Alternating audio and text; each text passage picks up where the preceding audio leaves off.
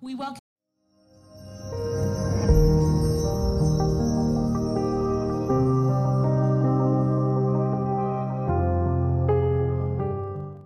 Hey, good morning, Gretna. It's Pastor Rob. Great to see you today.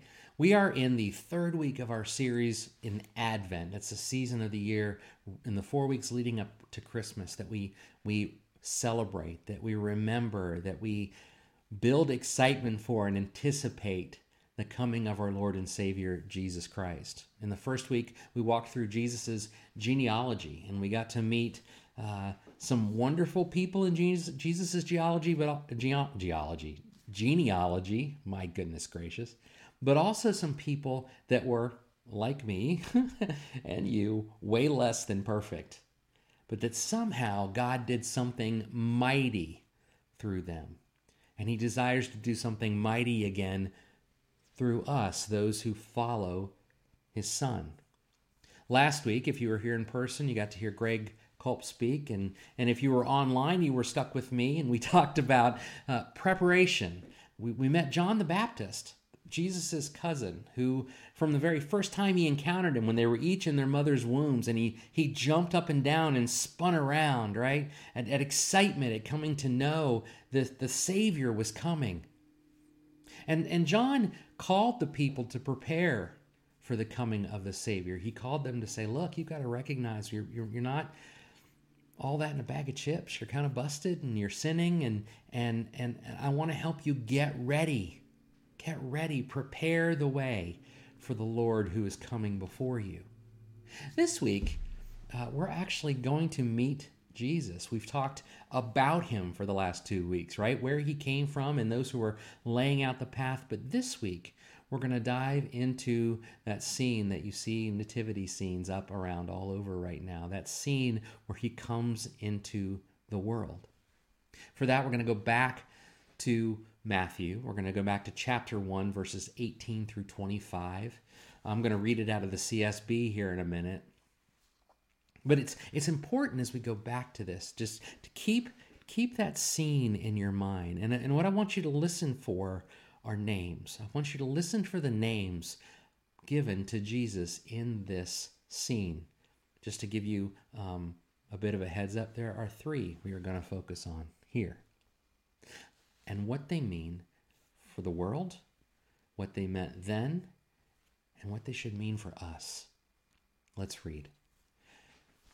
Matthew 1 18 through 25. It says, The birth of Jesus Christ came about this way. After his mother Mary had been engaged to Joseph, it was discovered before they came together that she was pregnant from the Holy Spirit. So her husband Joseph, being a righteous man and not wanting to disgrace her publicly, decided to divorce her secretly. But after he had considered these things, an angel of the Lord appeared to him in a dream, saying, Joseph, son of David, don't be afraid to take Mary as your wife because what has been conceived in her is from the Holy Spirit. She will give birth to a son, and you are to name him Jesus because he will save his people from their sins. Now, all this took place to fulfill what was spoken by the Lord through the prophet. See, the virgin will become pregnant and give birth to a son, and they will name him Emmanuel, which is translated God with us.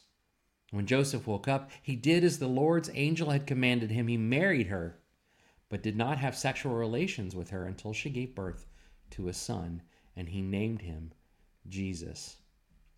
So, did you catch the three names? There are three names that are given to Jesus here. Uh, William Shakespeare says, What is in a name, right? That which we call a rose by any other name would still smell as sweet. But, but I, I really do think that, that the name that is given to our Savior here, those names have purpose, have meaning.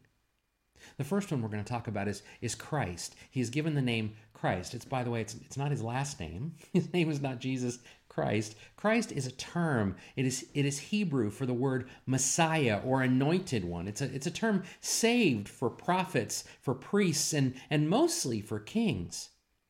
In 1 Samuel 24, David, who has been promised to be God's anointed one, to become king, is being chased by the previous king, King Saul, who has fallen away from the things that God has called him to. And Saul is trying to kill David, he's trying to take him out. And yet, David says, I will not kill him.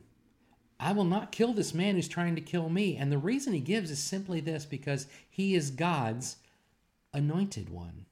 He is in the Greek, in the Septuagint, he is God's Christos, God's Messiah. He is the man that God has placed here for this time and this place. The anointed one signals the purpose of God to be f- fulfilled through this person and to and in this case in the case of our Lord and Savior to bring forward the very kingdom of God. make no mistake, Jesus is a king. We meet him here and he he is a baby, right? The, the vision we have, I asked you to think about that nativity scene. The vision we have is of this, this tiny infant child. And to be sure, as he came into the world, he was. But, but our description, our understanding of Jesus as the king, I think it needs a little more layers. or a little broader expression. If you look in, in the book of Revelation, chapter 19, he is called the King of Kings and the Lord of Lords. It says in verse 16, and his name will be written on his robe and on his thigh, King of Kings and Lord of Lords. That's right after it describes this man who comes in on a gallant white horse with a sword coming out of his mouth. This, this is a king who is intended to enter the earth and take over. It's no wonder that the people of God, as they expected their Messiah for thousands of years, expected them to be this king who was going to come in and literally, physically take out all of Israel's enemies. But Jesus comes in with a different kingdom in mind. He comes to bring forth not just an earthly kingdom, but a heavenly kingdom, an eternal kingdom, a kingdom of God, unlike anything we could possibly fathom or imagine. But in order for that king kingdom to become reality for us, we have a choice to make, and it's a choice that Joseph had to make first. We see in Joseph a man who is, by all rights, a good man, who finds out his wife to be is pregnant. and, you know, I have to tell you something. Let me pause here. I trust my wife, Heather, implicitly. I trust her beyond, I think, what I could even begin to describe. And, and I love her beyond, I think, anything I could begin to describe. But you know what? If she came to me and said that um, I'm pregnant, but it's by the Holy Spirit, I might want some more corroboration. I might want to know that that is actually true and that she hasn't just lost her mind, right? And so God provides that. God comes to Joseph and says, Look, don't be afraid. This is really what she says it is. You need to marry her. You need to have a son. And you need to name him Jesus. And, and this is where the kingship of God comes in. See, Joseph had a choice. He could have chosen to say, no. He could have chosen to say, I don't believe the story. He could have chosen to say, I don't believe in you, God, or I don't trust the direction you're taking me. Because I'm telling you, as he was becoming engaged to Mary, uh, my guess would be he highly un- it was unlikely he anticipated that this would be the scenario, that this is how it would all hash out or go down. Mary had an inclination, he had none. And so he had a choice to make, but he chooses to say, Lord, I, even though I don't understand, right? I'm going to follow through. How do I know he, he did that? Verse 24 and 25. It says, But when Joseph woke up, it doesn't say he thought about it some more. It doesn't say he pondered it. It doesn't say he kind of tried to negotiate with God. He just said he did as the Lord's angel had commanded him. He married her, but did not have sexual relations with her until she gave birth to a son and she named him Jesus. You see, this term, Christ, Messiah, that's the word we were talking about first. This kingship, this anointed one, this anointed man, right? Who's here to do the Lord's work, This term brings forth an assurance of God's victory, but sharing in that requires us to truly treat Him as Lord of our lives. I think we sometimes we anticipate, even as followers of Christ, we anticipate what comes after we die, right? We are excited about the fact that we are um, His, that we are going to spend eternity with Him. But as we talked about a few weeks ago, it, that eternity begins right now. And, and the choices we make here and now about whether or not we're really going to allow our Savior to be our Christ, to be our anointed one, to be our King of kings and Lord of lords determines whether or not we begin to experience the blessings of peace, the blessings of fearlessness, and the blessings of love in this life right here and right now.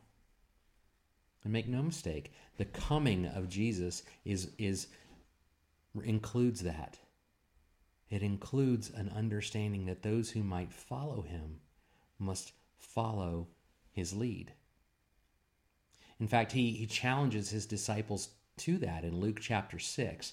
In verse 46, we see him say, Why do you call me Lord, Lord, and not do the things I say? right? It's the question that, that he asks them and that he could ask of us, and he did ask of Joseph right out of the gate. If you are one of my people, do you do what I say? And Joseph, whether he believed it was in his best interest or not, knew that God was his king, and he did as he was told. And what did he get that he would have never predicted or seen before? He got to watch the Son of God be raised from a child. He got to stand next to him and teach him what he knew, right? And he got to watch him preach to others because Jesus was preaching as a child. And he got to watch the blessing come to life. But that all started with his willingness to say, Yes, God, you are my king, and I will go where you tell me to. The next name we're going to talk about is Jesus. Now, unlike Christ, that is not his last name, Jesus is the name given to him. It is his first name, just like I'm Rob, my wife's Heather, my dad is Jack, right? It is the name given to him. But that name Jesus isn't simply a, a, moniker, it has a purpose. Actually, the name Jesus, the word we use today, is Latin in, in its origin. It's a transliterated version, which means it doesn't literally sound like the Hebrew version of, the Greek version of that word in this case. It just looks like it on paper. But the Greek version would have been Iesus, right? Iesus which is a translated version of the Hebrew. And why am I going through all this? Well, there's a reason. We'll get there. And that would be Yeshua.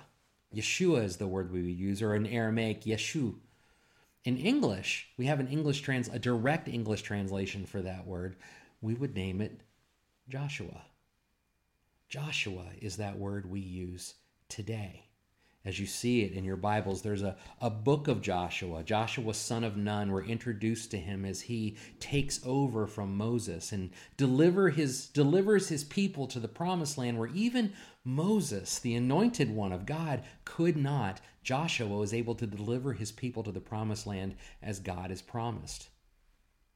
Nehemiah commemorates it years and years and years later after the fall of David's kingdom and the return of the people of Israel from exile in Babylon. He, he remembers the, the, the incredible things that Joshua did and remembers what it was like to return to the promised land. It says in Nehemiah 8:17 it says the whole community had returned from exile, right? That made shelters and lived in them. And the Israelites had not celebrated like this from the days of Joshua son of Nun until that day, and there was tremendous joy. This term, this meaning, Joshua, right, has this this connotation.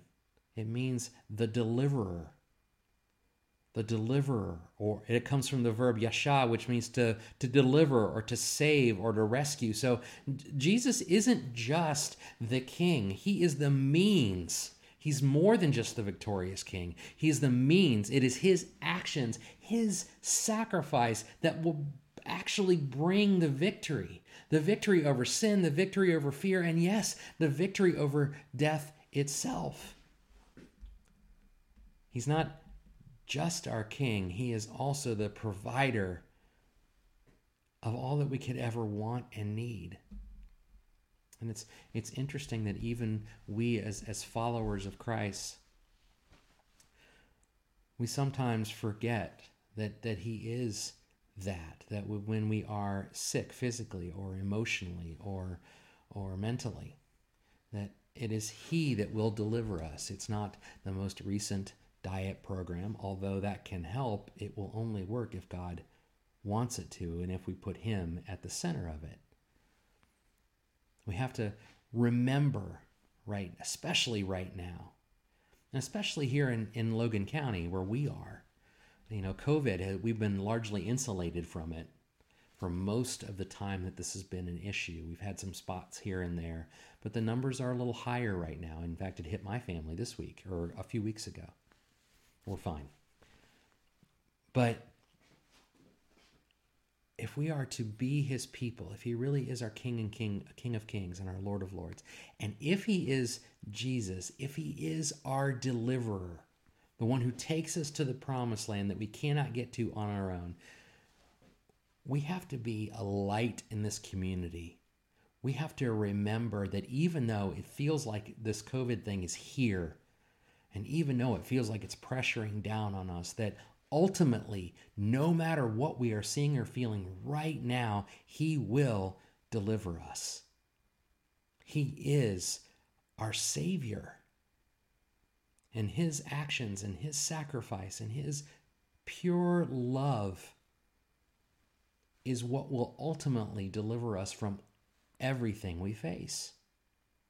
And can I just tell you, when we embrace that, when we embrace Him not just as King, but also as Savior, we begin to look to Him for our understanding of how to view the difficulties of our world and our life around us. We look to Him to understand what love really is and what it should look like. We look to Him to be healed.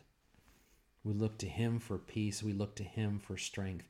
And it's amazing how our entire capacity to handle what's coming changes because we've recognized that it is only He that will deliver us. But there's, there's one more name here that comes right at the end of our passage today in verse 23. It says, See, the virgin will become pregnant and give birth to a son, and they will name him Emmanuel, which is translated God with us. Why does this matter? Well, number one, a king can be in charge and still be nothing but human, right? A, a deliverer, one who can take you into the promised land, like Joshua, son of Nun, can still be a human being. But this is no human being. This is God in the flesh. God, whose kingdom isn't just here and now for the time that we reside on this planet. God, who is Lord of Lords over everything that has ever happened and everything that ever will happen.